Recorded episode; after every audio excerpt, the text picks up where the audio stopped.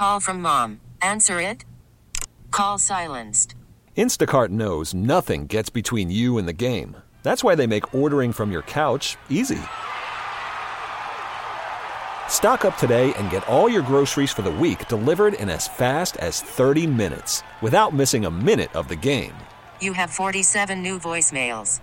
Download the app to get free delivery on your first three orders while supplies last. Minimum $10 per order. Additional terms apply. Okay, picture this. It's Friday afternoon when a thought hits you. I can spend another weekend doing the same old whatever, or I can hop into my all new Hyundai Santa Fe and hit the road. With available HTRAC, all wheel drive, and three row seating, my whole family can head deep into the wild. Conquer the weekend in the all new Hyundai Santa Fe. Visit HyundaiUSA.com or call 562 for more details. Hyundai, there's joy in every journey. Good morning and welcome to Score Values on 670 The Score. I'm Alex Kuhn.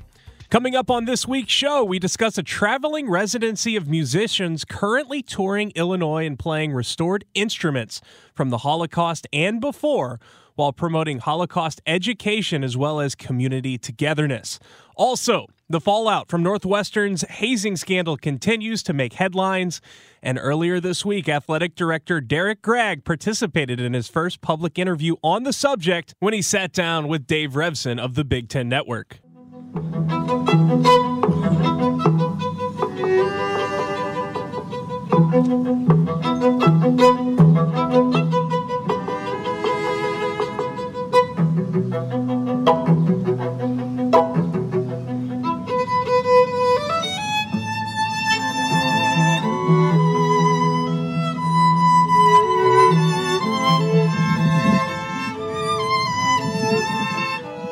The sound you just heard was a quartet in Logan Square last week, and somebody who can tell you more about the beautiful music and the history behind the instruments being played is Addie Goodman of JCC Chicago, who joins us right now on Score Values. Addie, how are you doing this morning? I'm doing great. Thank you. Well, we're delighted to have you. I, w- I want to tell you a quick story. One of my coworkers here at the Score texted me last week uh, that he was out taking a walk around Logan Square when he came across what he describes as the most beautiful sounds of violins that he's ever heard. He it was being played by a quartet in the park, so he stopped to listen.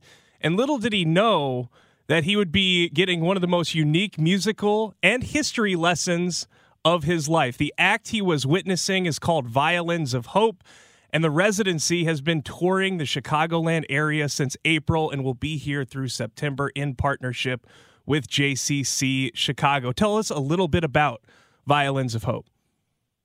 Violins of Hope Chicago has been uh, become quickly a passion project for our organization and has been one of the most enriching and fulfilling programs, at least in my near 11 year history here at JCC Chicago. Uh, as you may know, Violins of Hope is a collection of about 70 some stringed instruments, primarily violins, but also viola, cello.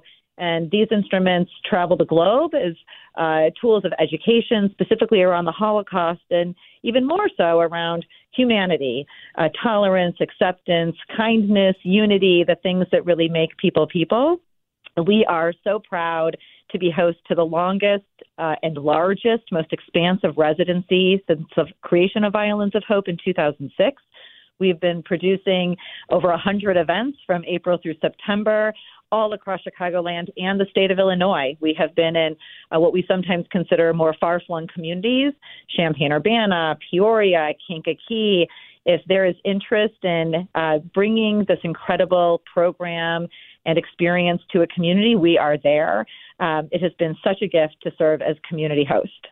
Yeah, well, you guys at, JCC Chicago is a proud alum of, of JCC day camps and preschool and, and all of the programs you guys offer. So many different programs from uh, early childhood to programs for for for spe- uh, people of special needs. And and you mentioned you like you like to bring people together of all different backgrounds.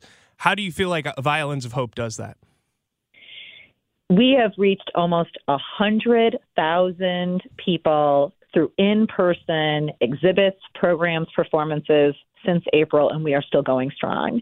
If that does not indicate how exciting it is to have an offering for such a diverse community, Chicagoland and well beyond, to really come together around those core themes, those cute, core human values. Um, again, the privilege is, is really all ours, and we have been at synagogues, churches, schools, libraries, museums, symphonies. We played at Grant Park. We're going to be at Ravinia in September, already sold out. And some of the feedback that we're getting and the comments people make, I'm just going to read you a couple short quotes.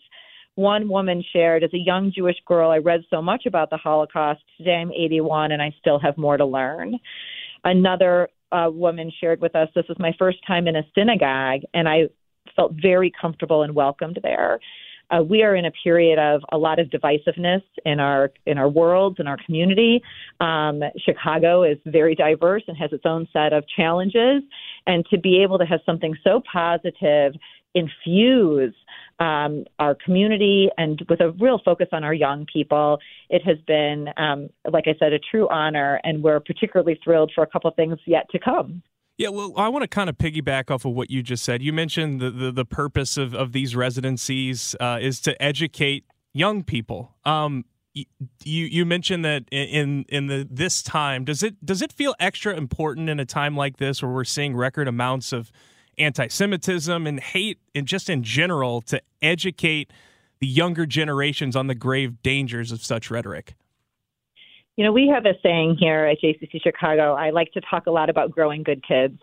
Uh, we reach about 65,000 people in a typical year. Violins of Hope Chicago has really amplified that number, and and tens of thousands of young people, and that that comes with tremendous responsibility. And our young people are are telling us that school feels a lot less safe than it used to.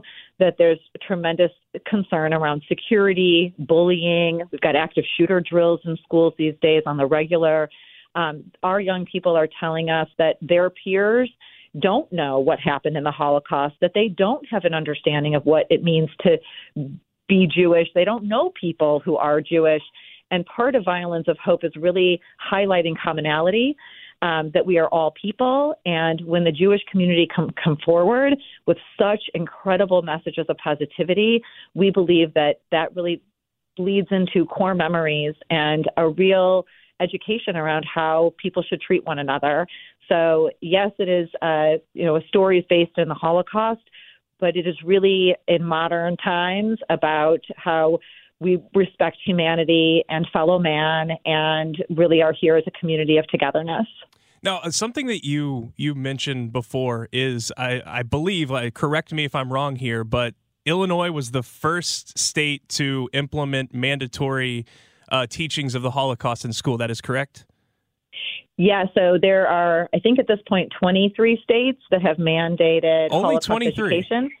Only 23. And will I tell you, just a few of those schools only signed on in the last couple of years. So this is still a relatively new dynamic. And while Illinois was the first, I personally, through our work with Violins of Hope, was really surprised to learn that there is no guidance, there's no curricula, there's no reporting mechanism. It's really up to the discretion of an educator how they address Holocaust education and to what extent. Um, I'm a child of the 80s, and I remember having Holocaust school Holocaust assemblies in my elementary and middle school, my high school.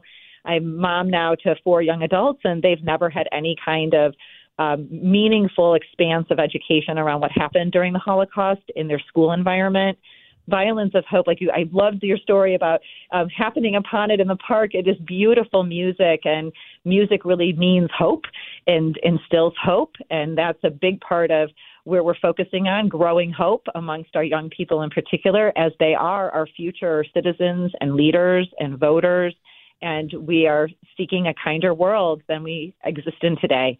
So um, there's there's no end to what we can accomplish, and we're really looking to make sure that Violins of Hope is accessible and also impactful, and that it is the kind of experience that kids are drawn to themselves. The music is beautiful, the stories are interesting, and those create the kind of memories and learning and, and inquiry that's important today. Addie Goodman, President and CEO of the JCC Chicago, joining us on Score Values this morning. Let's get into a little bit of the background of, of Violins of Hope. You mentioned 70 different instruments that have that come from uh, some during the Holocaust, some were used before, but they have been restored by Amnon and Avshalom Weinstein. Uh, Amnon and his son uh, uh, Avshalom are Israeli violin makers, and they restore these instruments, and all of these instruments have a story, and we'll get to that in a second. But but how did these two come across these instruments? My understanding, and Avshi, um, the son, has been working very closely with us and has been here in Chicagoland many times for our programs, and will be coming back um, in just a couple weeks for some beautiful programming downtown. Uh, my understanding is that you know this is really just like the the programming has become a passion project for JCC Chicago. This is their um, passion project, life's work, and somebody brought to their workshop a violin uh, that was played during the Holocaust. And in those early years, many of the people who brought them instruments, once kind of word got out that this was work that they were doing, um, really wanted separation from those instruments. The memories were were were horrible. Um, it was a kind of a memento of a time that didn't want to be remembered. And the Weinsteins took those violins and converted the tragedy around them into instruments of hope. And so the now they have their collection builds and, and we say 70 some, that's how many we have kind of the whole available collection here in Chicago. But on August 10th at the Pritzker Military Museum and Library, we're consecrating a new violin into the into the collection. And these days, some of the people who come to them with instruments that have been discovered, uncovered, um, you know, unearthed from basements and attics, is really to be able to bolster their initiative about uh, finding hope through music. Uh, so what started out as sort of I don't want to really think about to do this anymore and have this in my possession. It's a terrible reminder. Has become the kind of reminder that is really filled with so much positivity. So I commend um, Avshalom and Avshi for their visioning, and it has been an incredible honor to work so closely with them. Yeah, Avshalom said that there's no instrument that is more tied to the history of the Jewish people than the violin. He says that the instrument was played during celebration and, and maybe more importantly as a symbol of hope in times of great despair. What do you think he meant by that? You know, music is integral to Jewish peoplehood. It is a mainstay of uh, connection and community, celebration and sorrow. Uh, when you review the violins in the collection, you will see that many of them, they're Stars of David. Um, they are klezmer violins and really come with them the history of the Jewish people and the joyfulness that music has brought to peoplehood. So I, I think that that's in my reading of um, what you've shared from his words. Uh, that's really what we're focused on is that the the yes, the instrument is always present, but it's the music and the sound that comes from that really um, you know speaks to your soul and to your heart so deeply. You mentioned young people and and the education surrounding the Holocaust, and and you so many of us are, are detached as we move further and further away mm-hmm. from the atrocities. It, it's it's hard to wrap your mind around just how how how awful and how how much uh, suffering went on. So you, you hear a number and and that's just what what you you go with you think that that that's awful but how much do you think that these violins and the stories that each one of them tells humanizes well, the, the atrocities that happened during the holocaust so i'm going to tell you a story Please. we were at orland park high school and their orchestra leader is fantastic and has been playing. We we've had volunteer violinists, you know, playing for us um, all through this period of time, and a violin that is part of the collection was played by a young girl whose name is Violetta, and this instrument was played at Auschwitz in the women's orchestra, and it was played by a woman named Violetta. Wow. And you think about what today is Violetta at Orland Park High School when she goes home and, and talks about what she learned that day and what she experienced that day, thinking about the commonality, you know, generations apart of a Violetta on Chicago South Side and a Violetta in a concentration camp in Auschwitz that really does kind of, I think, exemplify the human story that we're looking to demonstrate. We have ties that bind you know, across generations and across peoplehoods. And when you can see yourself in another person's story, and if that person's story is tragic or sad, you can think about it more deeply and more meaningfully when you have a tangible way to understand their story. And that's really these violins in the hands of young people where you can hear their music. They are intended to be touched and played.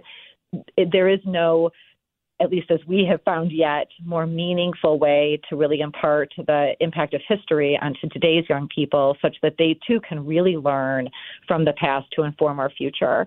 So moments like Violetta's are amplified exponentially in almost every space we're in and program we host.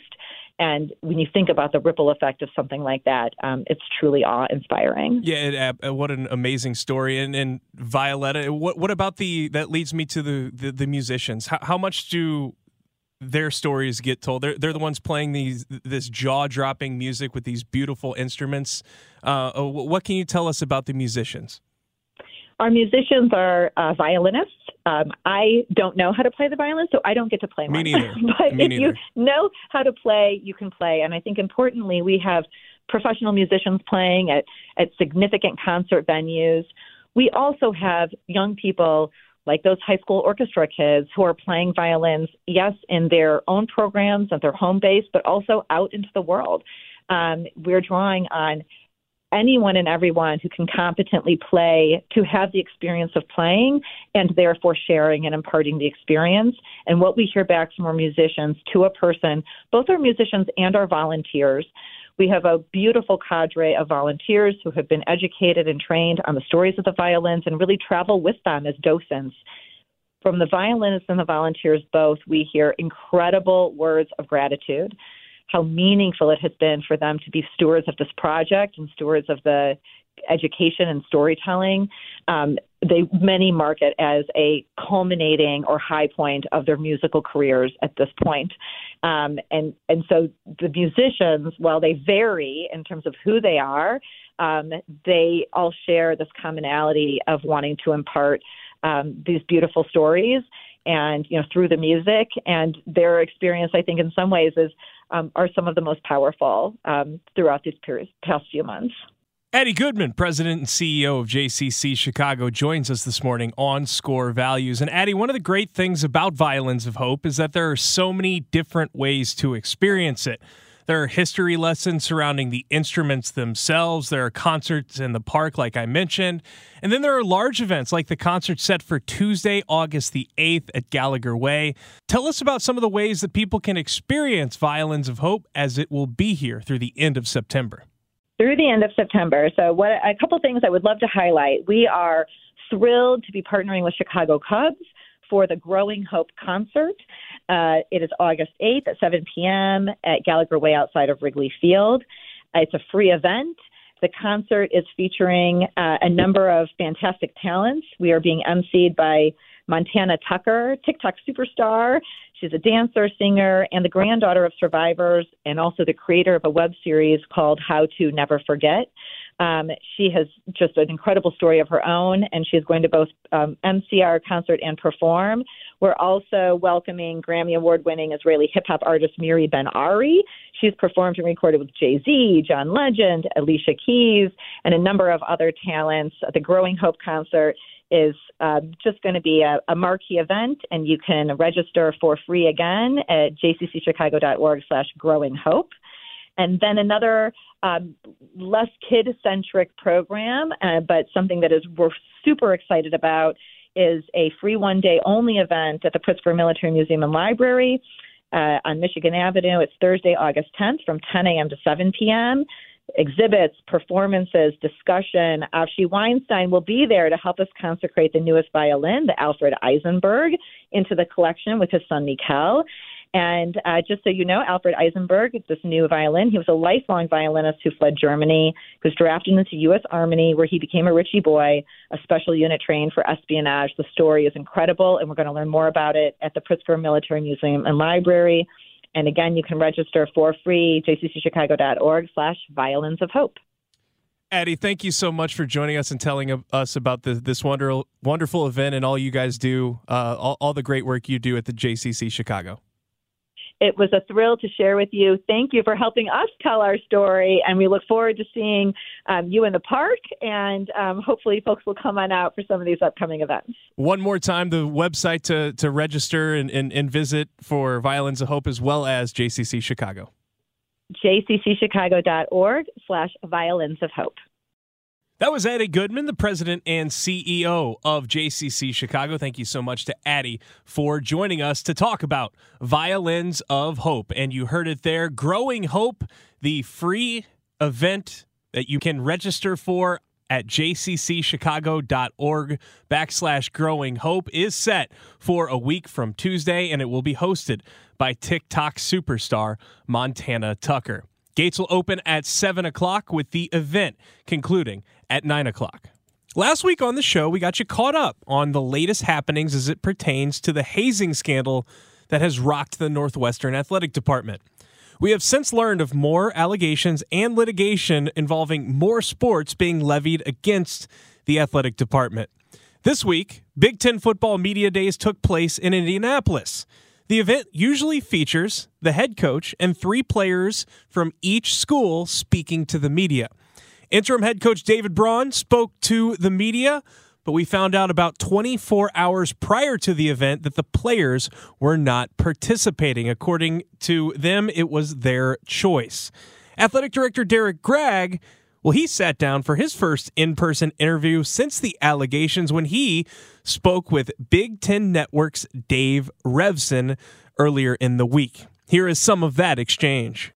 Derrick, I want to dive into the allegations surrounding the football program. And I'm going to start with this. This interview that you and I are doing is the first time that any Northwestern administrator has appeared on camera during this. This has been going on for nearly three weeks. President Schill has released a few statements you have not spoken publicly. Why has Northwestern chosen to remain silent throughout all of this? Well, I think a lot of it has to do with the complexities of the legal situation that may be occurring. So, what I wanted to do was really focus mainly internally because, again, the student athletes are our first priority. And so we started working from the inside out. President Schill's been managing things externally and getting out the messages he wants to get out. And I certainly would never be uh, want to do anything that preempts the president or the administration of the university. And so everybody felt like this would be a great opportunity for me to publicly uh, be outward facing, which is which is what this is all about. But internally, we've had a lot of discussions starting with the student athletes, the teams, the student athletes, the, the coaches, the head coaches in particular. We had an all staff meeting earlier this week. And so I've talked to, as you can imagine, a numerous amount of donors, boosters, alumni, trustees, and that has been basically nonstop the last two or three weeks. So we wanted to focus in on, on the inside of the house, and now we're able to get out some messages. But certainly you acknowledge that people have kind of run roughshod over Northwestern during this time period. I mean, hindsight's 2020, I suppose, but was this the right strategy given the way that Northwestern has seen its reputation suffer? Well, again, I, I would go back to the, the legal complexities of the situation. Okay. Um, I mean, those legal complexities still exist. Yes, right do. now. All right, fair enough. Um, let's get into the firing of Pat Fitzgerald. To what extent were you looped in initially when President Schill determined that the best punishment for Pat Fitzgerald was a two week suspension? Right. I was uh, part of a small team that delivered that message to Pat Fitzgerald, and I think there's some questions about my my uh, whereabouts during the situation, and so uh, very involved initially. So, did you feel like a two week suspension was the right punishment at the time? Well, that's something, again, with the legal situation that we're not commenting a lot on the actual process.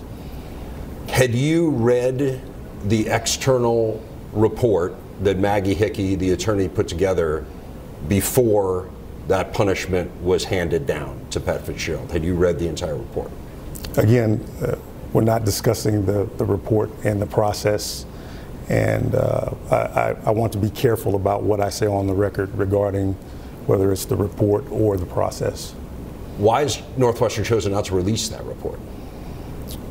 I can't speak to that. But it's a, a private institution, and and again, I don't want to get into the details of the report. What do you believe Pat Fitzgerald knew about what was going on inside the football program? I certainly can't speak to what I thought Coach Fitzgerald thought about what was going on in the program. That's not a question that I would be able to get into. What, what do you think he should have known? Like, do you share the belief that President Schill, the sentiment from him when he kind of reversed his course from the initial two week suspension to the firing of Pat Fitzgerald, that that it was based on what Pat Fitzgerald should have known that was going on in his program? Well, I think that the president's been very public about his sentiments and his thoughts and, and decision making in this process. And I obviously support the president and the decision that was made. You have an assistant coach, Matt McPherson, who is still on the staff, who was mentioned in one of the lawsuits that came out this week as having witnessed hazing. Again, that's an allegation in a lawsuit, but he's still on the staff, at least as far as I know. Right. Can you update us on Matt McPherson's status within the program? Yes, that situation, every employee, no matter if it's a, a coach or university employee, is afforded due process. And so that situation is being looked into and investigated. And any other allegations that come forward out of this situation or anything in the future will be heavily vetted, but again, everybody is afforded due process. Do you have a sense as to when that due process will play out and what is his role with the program while you're investigating those allegations? Right. We don't we don't have a timetable on that, but right now he's still an assistant coach. I want to ask a little bit about the vetting process at Northwestern and kind of the the the, the mechanisms that are in place for situations like this one. So give me a sense for what road a student athlete can take as of a month ago, before all of this broke. What road they can take if they feel like there is something going on in the program, such as hazing or any other behavior which they find offensive. How were they, what was the reporting structure for them to, to let administrators know this is going on. Right. Well, and uh, like many universities, there's a reporting mechanism. Any student athlete or student can report any type of allegation anonymously. And in, but in this situation, this information came in directly into our compliance office from through an email. And what I'm proud about is, and, and again, my history, unlike most athletic directors, I have a deep history and compliance. I was over compliance. I was the compliance director at Michigan, Arkansas, and Missouri in years past. So uh, I believe in integrity and telling the truth and not burying the information. And this entire situation started with a self-report. And once we received the information, we reported it directly to the office of the general counsel, which is appropriate. And then again, there is a reporting mechanism where anybody, any student or any student athlete can report things anonymously. And um, that protects their identity and, and those types of things. And we're also going to work to shore that system up and make sure that everybody knows that it's available. Once again, that was Northwestern Athletic Director Derrick Gragg with Big Ten Network host Dave Revsine last week at Big Ten Media Days in Indianapolis. That audio, of course, courtesy of the Big Ten Network. In two different lawsuits already filed against the university, former athletic director and current ACC commissioner Jim Phillips is named as a defendant. Phillips, from ACC Football Media Days in Charlotte last week, briefly commented on the situation. This is a very difficult time for the Northwestern community, and my heart goes out to any person who carries the burden of mistreatment or who has been harmed in any way. During my 30 year career in college athletics, my highest priority has always been the health and safety of all student athletes. As you know, with this matter in litigation, I'm unable to share anything more at this time. That was former Northwestern Athletic Director and current ACC Commissioner Jim Phillips last week at ACC Media Days. That'll do it for Score Values this week. We thank President and CEO of JCC Chicago, Addie Goodman, for joining us. If there's a topic you'd like to hear about on a future edition of our show, or if you'd like to share information about an upcoming charitable event, send us an email at scorevalue670 at gmail.com. That's scorevalue670 at gmail.com. I'm Alex Kuhn, and thanks for listening to this week's edition of Score Values on 670 The Score.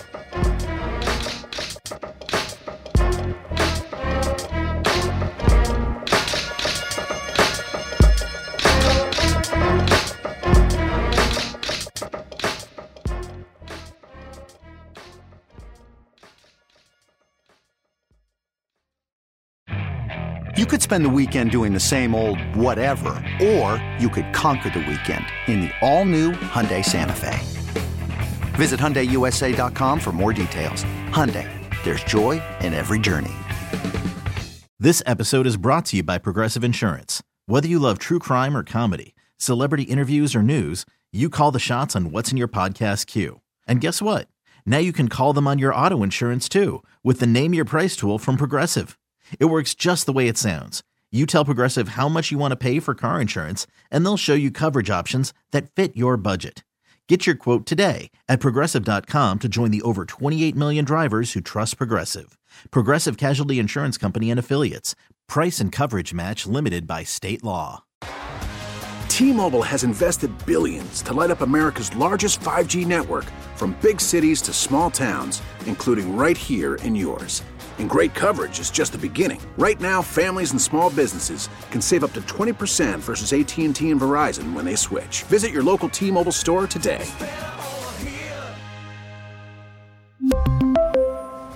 Plan savings with 3 lines of T-Mobile Essentials versus comparable available plans. Plan features and taxes and fees may vary.